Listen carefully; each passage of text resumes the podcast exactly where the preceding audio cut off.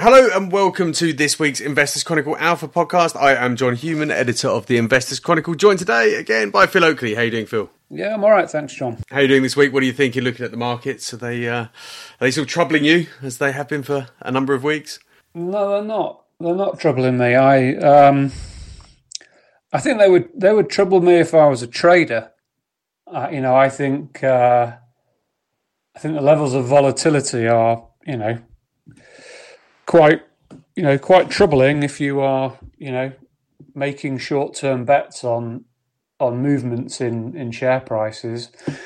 Um, but for a long long a long term investing approach, which is sort of where I'm coming from, um, no, I'm not. I'm not really letting it spook me out. I'm sort of keep asking myself whether I'm just too too calm about it or I'm too complacent. And um, I, I just think I don't think I am. I just I just think you just got to try and tune out from the noise and just concentrate on on what companies are doing and what results they're producing and stick with it. Indeed. So we're going to talk today about uh, Domino's Pizza, uh, Morrison's, and the London Stock Exchange, which are all um, good businesses.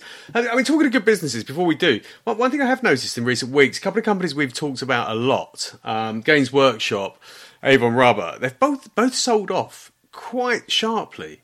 Um, you know, and I do wonder what you know what's happening to these these quality stocks that you know that people have been so keen on for such a long time.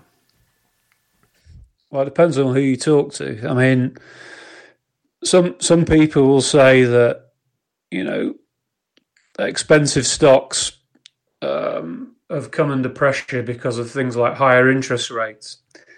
I I think there is a lot of rotation going on. I think that I think there is. It's, it's, it's interesting. I, I, I think there's a lot of. I'm trying to think of the word here. I'm not sure it's a panic, but I think there's a lot of a lot of professional fund managers who are looking at their portfolio, and uh, you know they've they've been invested in a certain type of share that's done quite well um, for quite a long time, and it's now it's not been doing well, and there's an element of trying to you know jump off one thing and onto another. Um, so there is there is a rotation going on from the sort of high priced quality growth stocks, for want of a better phrase, towards the sort of more cyclical, domestic focused, economically sensitive type stocks that can benefit from an end to lockdown and sort of the huge amounts of stimulus that governments are, are throwing at the, the economy. And I, and I think there's a lot of that going on. Do, do you think those companies, I mean, they're, they're still great companies, you know, you, you know yeah. whereas the companies that, that, as you say, people are rot- rotating into, in many cases are not great companies.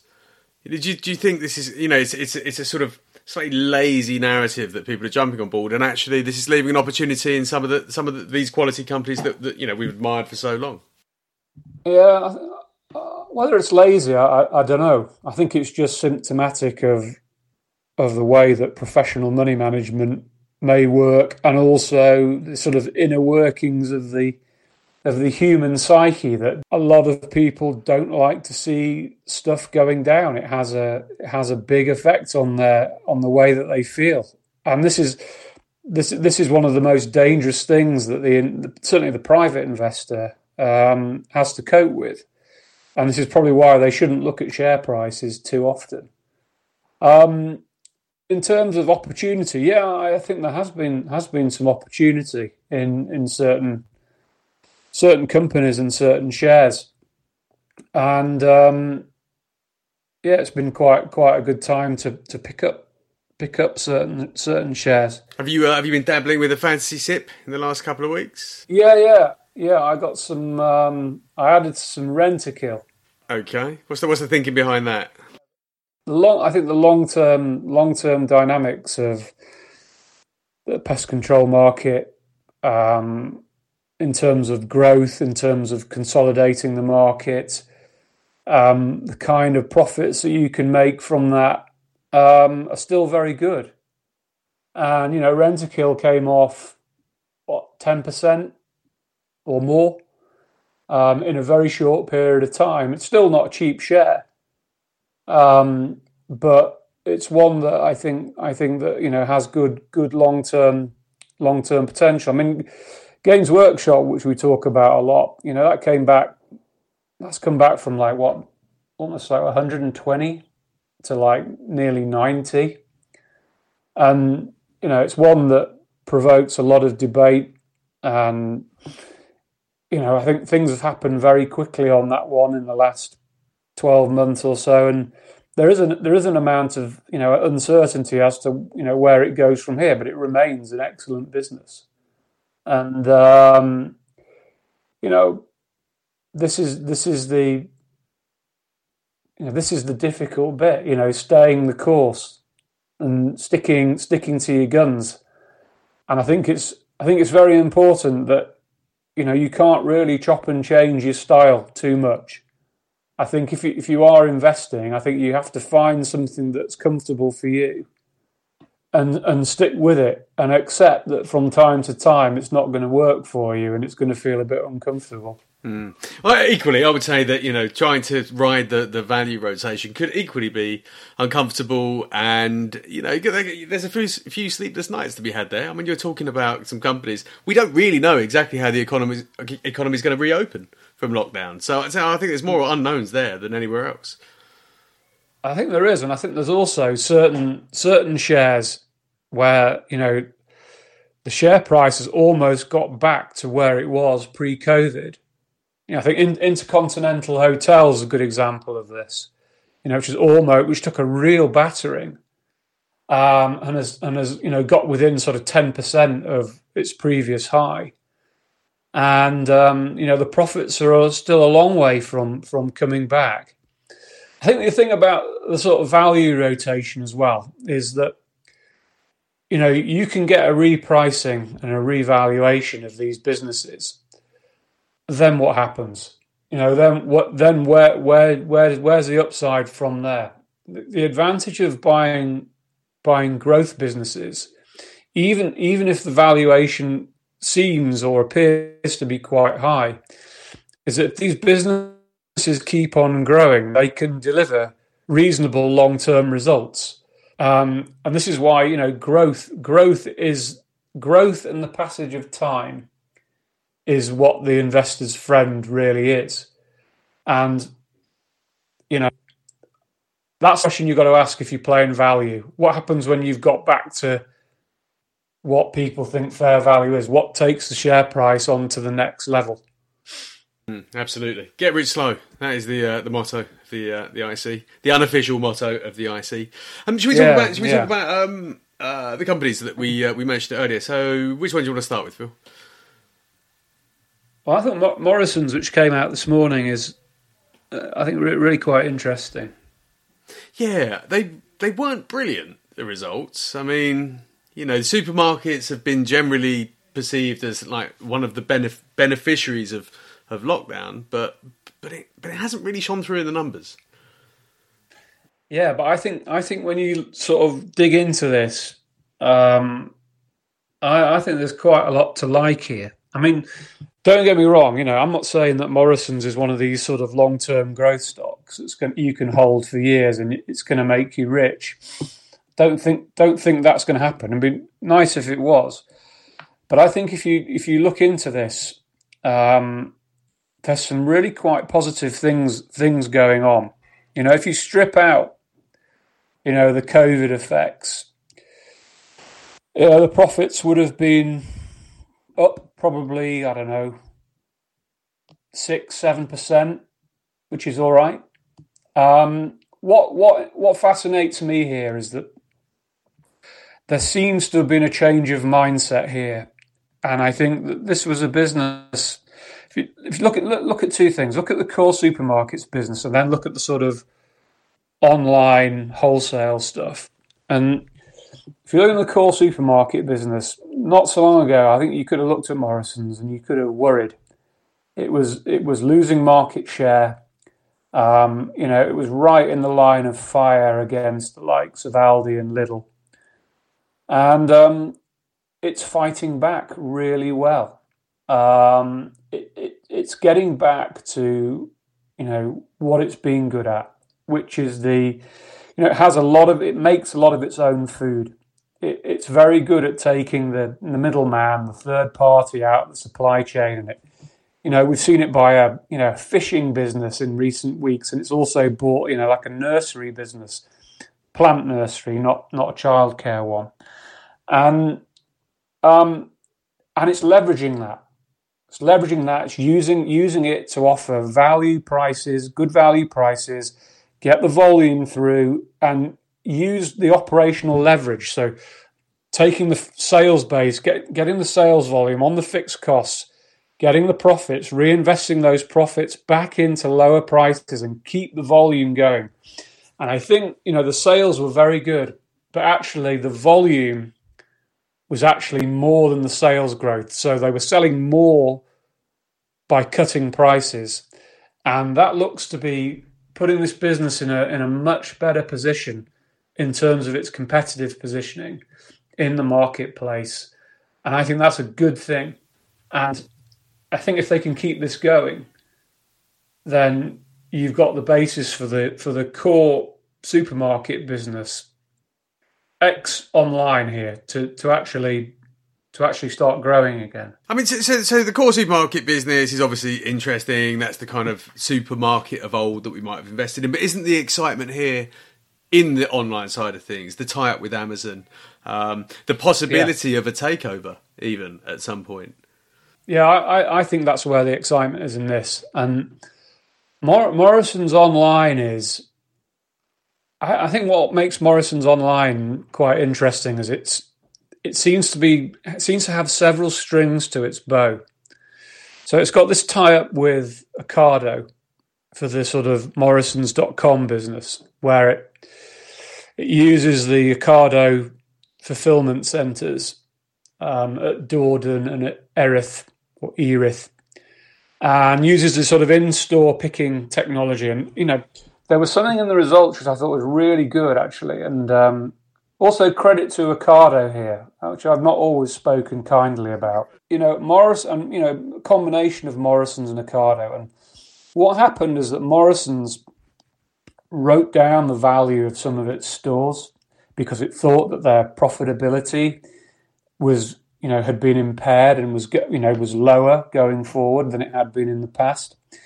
And what's happened is that these in-store picking um, for the online business has revitalized some, some of the profits of these stores so that the previous write down has come back. So the software and the solutions and the and the volume of trade has caused a step change in the economic performance of these stores. And I think that's really bullish. It is bullish, but, it, but actually possibly quite kind of more bullish for Ocado. It, it, I mean, if that's a demonstration that its technology can can improve the profitability of the people that it's working with, then then that's good. Possibly, yeah. I mean, what we don't get is we don't get the quantum of what these profits are, um, and also I think the fact that you are taking it's it's a recovery situation rather than you know doing something on a more normal base. But yeah, fair, fair play. You know, this is this is something. You know, one one of my concerns about Ocado is you know that it it doesn't transform the economics. Mainly, it does in picking, does in picking, but it doesn't in delivery. It doesn't take the delivery side out of it, which is where I think the problem was on with is with online. Now, Ocado's got something that's very good in picking, and I think that's been shown up in the in the Morrison's results. Well, I mean, a lot of people don't want to don't want to have stuff delivered anyway. So, I mean, you know, the, the, the ideal model in online seems to be click and collect and you know a lot of supermarkets do this. So so this could work. Yeah. Yes. Yes, it could.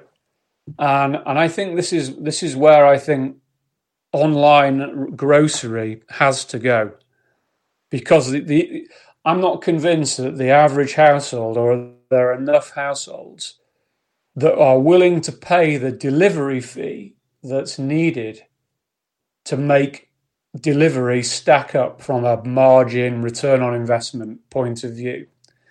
So, so the business model moves towards click and collect. Before we get on to that, I think the other interesting thing about Morrison's Online is it's got two other partnerships. So it's got the Morrison's at Amazon. So where Amazon Prime members can come in and get same day or next day delivery on groceries through through Amazon. And so it comes through the stores and delivered. I think my, I think it's delivered by Amazon. So I think that's a quite a good relation, and that's going really well. It's been it's been it's in fifty stores at the moment. Yet the Amazon side of it is already accounting for ten percent of the sales in those stores, which is good. Which is kind of kind of sort of contradicts what we were saying about delivery. But then, if you want to work with a, any delivery partner, it's got to be Amazon. They're the people that know how to make delivery profitable. Um, and then the other one is that they've got um, a partnership with Deliveroo as well, and um, that's sort of offer, offering things like you know even like thirty minute delivery.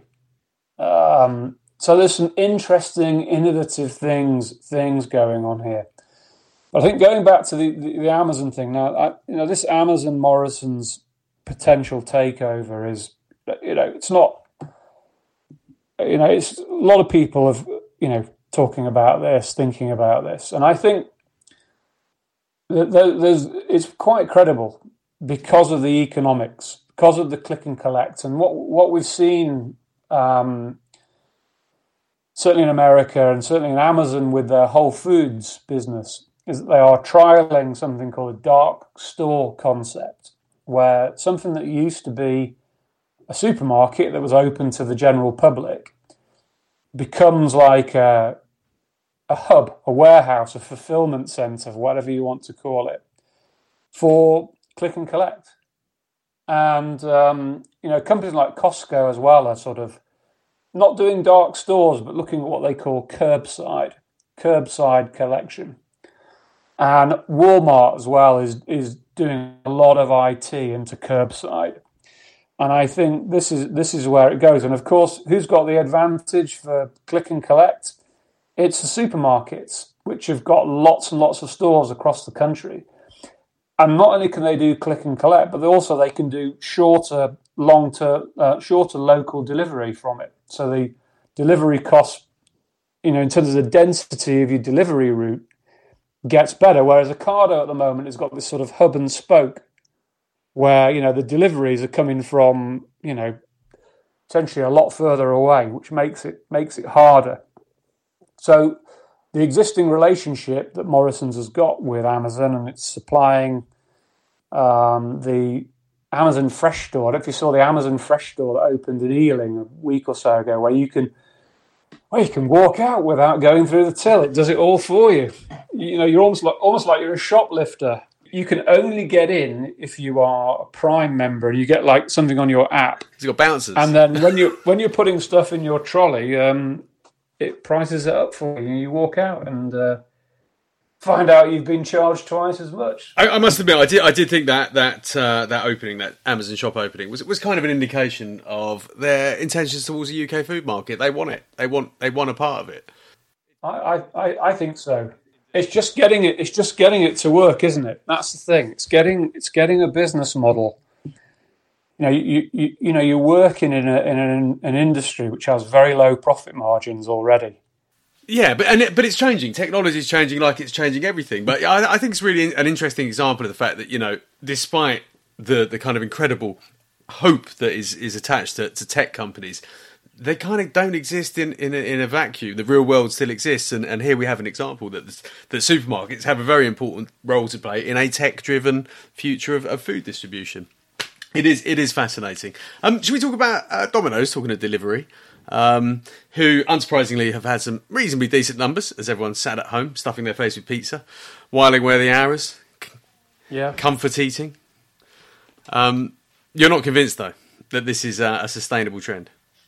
No, I'm not. I think I think the the problem that has plagued Domino's for the last few years hasn't gone away, and and and the problem the problem is quite simple: is that there is a conflict of interest between Domino's and its franchisees, in that Domino's makes the vast majority of its profits from selling pizza ingredients and other, other bits and bobs to its franchisees.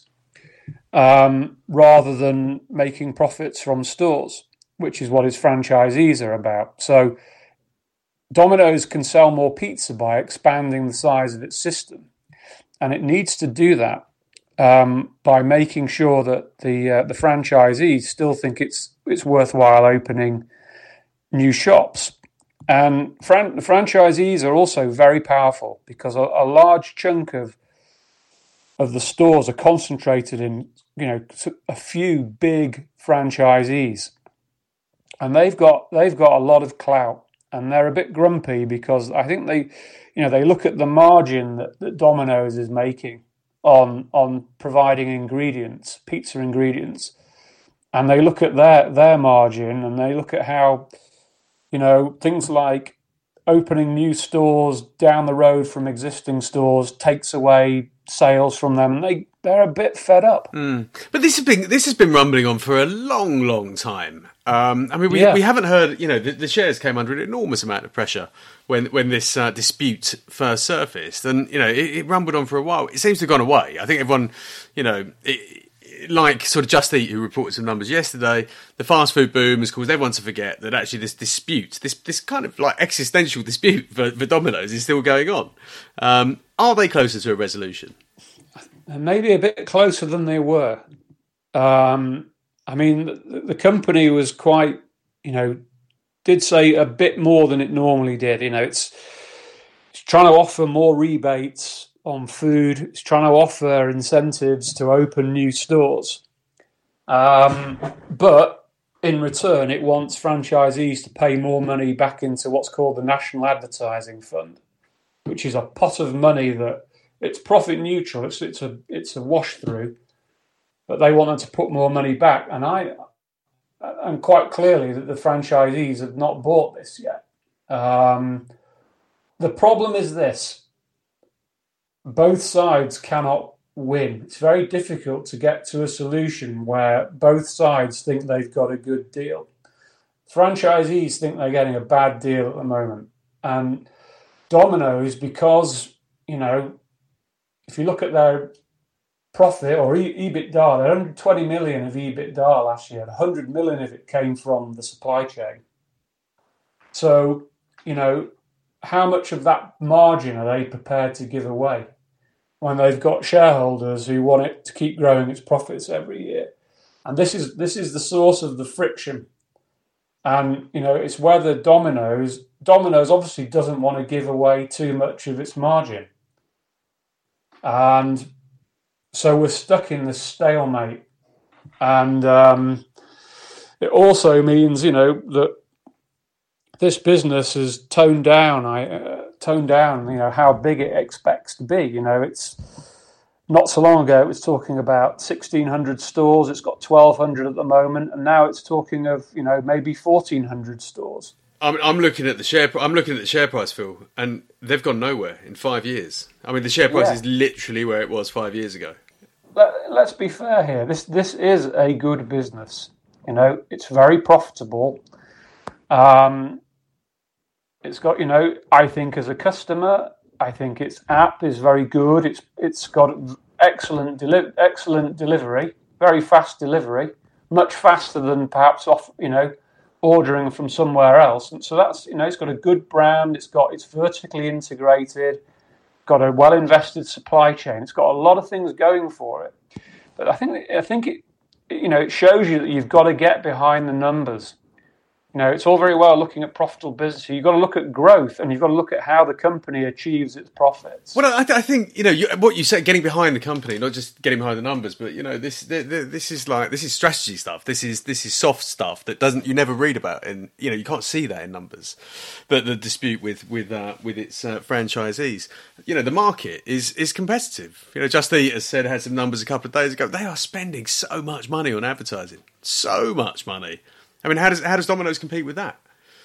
No wonder it's asking for more money for the for the central fund. You see, it's exactly that's a very good point. You see, the other thing as well is is it's you know if, you know if you look at all these aggregators, these you know these online takeaway companies, it's so much easier for Just Eat, Deliveroo, Uber Eats to sign up restaurants than it is for Domino's to build a new one and open a new one. So much easier. Um, you know, and it's clear that you know if you look at the, the numbers from Just Eat, uh, uh I mean, obviously it doesn't cover just pizza, um, but you know, your, your guess is that you know an educated guess would be is that Domino's, despite having strong figures, is losing market share. Maybe. I mean, do you know what? There's there, there is like a, a, sort of customer experience thing here. I mean, I've ordered from Domino's loads of times and never really had a problem with them. Never ever had a problem with them. Uh, and I highly recommend the eight meat pizza to, to everybody. Unless you're a vegetarian. Unless you're a vegetarian. Have the eight vegetable pizza. Not quite as good, but give it a try. Um, but, but, but I've used Just Eat twice, and both times it's been an absolute nightmare. And, you know, they don't have control of the restaurants who are delivering their orders. And so, so the, experience of Domino's is, is, is significantly better they can control it in a way that, that Just Eat and, and Deliveroo can't with their partners. It, I, I, don't know. I think this, again, it still feels like a, a, a, situation that's playing out, and we don't know where it's going to end. I think you made some really good points. Um, you know, Domino's does have some good things going for it. Um, just needs to to sort things out. I thought it was really interesting as well, though, that the the chief executive was, has alluded to uh, you know, well, not even alluded. He's actually said he thinks they've got a. There's a perception that Domino's is still too expensive, and that's something that he needs to change. And that's quite a problem because it is expensive. I mean, no one in their right mind would pay pay the menu prices for Domino's, and and of course they don't. Ninety one percent of the orders are on promotion, but there's there's work to do here, I think the company are trying trying hard to sort this out. I, still think what's in, and it's clear that the market is growing. Or, well, what we don't know is what happens to this market when the restaurants and the pubs open up again because I think it's very difficult. It's very difficult to judge this market right now. No, I, th- I think you're right, but then, but, but at the same time, you know, Domino's always did well when there were sporting events on. You know, we, we haven't really had those sort of sporting get-togethers that, that we've had. So, you know, I mean, it, it was doing well when we didn't have lockdown. You would expect it to do well when when we uh, when when lockdown lifts again. So, I, I don't know. It's um, maybe. I mean, you know, I think you're right about the deals thing. I, something that, that's cropped up time and time again over the years is the concept of everyday low prices. So, so rather than you know constantly promoting, actually just make your products pr- price them like they should be. Um, and yeah, yeah. you know, may, maybe that's maybe that's the trick. Maybe that's the trick. Well, I I, I agree. Um, uh, let's talk about the London Stock Exchange, the venue for all of these shares. Uh, again, it's, it's it's another one of those companies, the quality, the, the kind of quality companies, the moat company that we all wanted to hold. Um, has some numbers this week. How are they looking? Well, I think a lot of people were not that impressed. Um, I think I think I think they looked at the number. I think the, the two things, two things, and I, I am quite shocked. In some ways, I'm shocked. In some ways, I'm not. But the share, these shares have come off by you know more than a fifth since last week. And I think the numbers were okay. You know, operating profit was up about 5%, but they were no more than okay. But, you know, all right, solid. You know, it's, I think what, what spooked people is this, the, the deal to, to buy Refinitiv. So, which is, you know, a financial data workstation business. Yeah, we use it. And, We're a customer. Yeah. And there's no doubt this is a very good business. And um, I think what people don't like is is that the, the company came out and said they were going to spend about a billion pounds on this to integrate it and get all the IT and invest for growth, and it sort of got people questioning about you know the financial targets and the returns from from the acquisition. But I think I, am not saying that's not not a legitimate concern, but I think it, in some ways it misses the point. On this, this is a great deal for London I, Stock Exchange. I agree. I, I, I, was about to say I think it's missing the point. Um, you know, I, I, spoke to people about this deal, and you know, I, I, heard through the grapevine that you know there was there were serious attempts from across the industry to stop this happening. You know, and if people are trying to stop a yeah. deal happening, uh, competitors are trying to stop a deal happening, it's a good deal for the person that's doing the deal. Yeah, I mean this is. I mean this is this completely you know changes the the makeup of the business. I mean it's had the FTSE Russell indices business and the data that goes with it, which is which is one of the reasons I liked it. You combine this with Refinitiv, and you look at the you know the potential growth in data analytics, workflow, uh, remote working, which is where the investment's going in, um, and things like electronic data feeds and that kind of thing. Then this is this business is in a great position you know, you, you, you start look, you, you move the business away from a volatile, unpredictable stock market revenues to a more subscription, highly profitable data and analytics business. And, you know, I, I just think there's a lot to like about this. And, you know, it's plugged in, you know, you look at the business, it's plugged in, there's cost savings, there's cross selling between Refinitiv and, and FTSE Russell. You've got the growth in things like ETFs, passive investing, which all, all suit benchmarking. And this is a business that's you know going to be the number two sort of financial market data business. It's going to be the number one in terms of clearing. It's got fantastic local stock market positions, capital market positions, and the valuations come off. You know, the shares have come off twenty percent. Do, do, you know what I was also told that? I mean, you say all these wonderful, you know, has all these wonderful attributes, but but I was also told by a contact who shall remain nameless that that actually behind the scenes, this business is an absolute mess.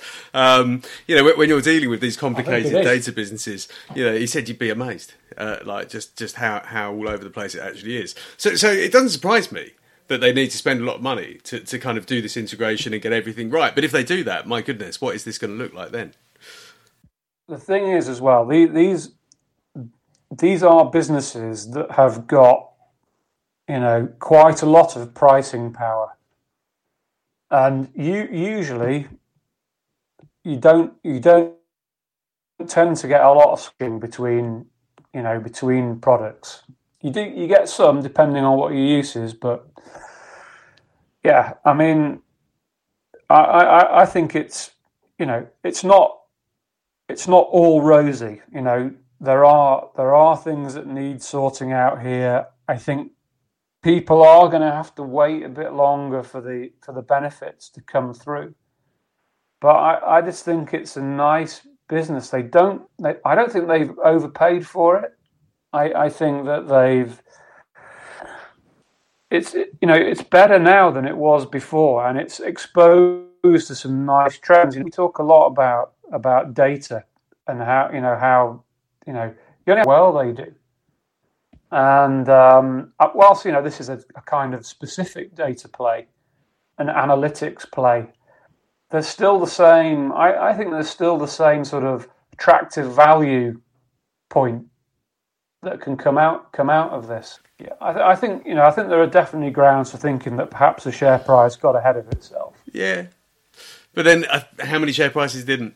What, what do you make feel of the, uh, the, the the Hill the Hill review? I mean, talking of stock markets, this this um, this big review that we've been waiting for for a long time, um, being talked about all over the place, designed to obviously attract a different, slightly different type of company to the London market. Tech companies, SPACs, obviously a big trend out in the US in, improving access for retail investors to IPOs and placings and that kind of stuff could be a big change for the market and good news for the stock exchange. Uh, yeah, yeah. I mean, I think it's definitely anything. Certainly from a private investor point of view, um, I think anything that improves that their ability to sort of level up with with, with professional investors is, is, is obviously very welcome. Um, in terms of in terms of you know getting certain types of company to list on here, I'm not so sure. I, I uh, I'm not so sure about these SPACs. I'm not, convinced that they're a force for good. Um, I, I think that you know certainly London Stock Exchange has got enough enough existing business to keep it happy. Yeah, yeah, absolutely. Having said that, it is a bit tech light You know, and we've just talked about the London Stock Exchange, which is arguably, you know, in the modern sense, a technology business, given that data is at its core. Um, but but but the London Stock Exchange is still a bit bit tech light. I mean, do you, do you, we, we probably should have a bit more tech re- representation on the on the London markets. Yeah, I think that's true, but it's not. But it's not. London Stock Exchange is not just about shares, is it? You know, it's foreign exchange, fixed income, government bonds. I mean, you know, government bonds have been a really nice earner for the uh, London Stock Exchange the last twelve months. You know, because of all the issuance that's been going on, and that's not gonna that's not going to end anytime soon. Indeed. Anyway, Phil, um, thank you very much, Phil. It's been an been an absolute pleasure talking to you as uh, as always. We got planned for the weekend. Nine, nine, nine meat pizza. Nine meat pizza. No, no, no. I, I had a pizza on Monday. I'll Get... be out on my bike, hopefully. Excellent. Well, have fun, and uh, we will uh, chat again next week. Cheers, Phil. Thanks, John. And thank you all for uh, for listening. Speak soon.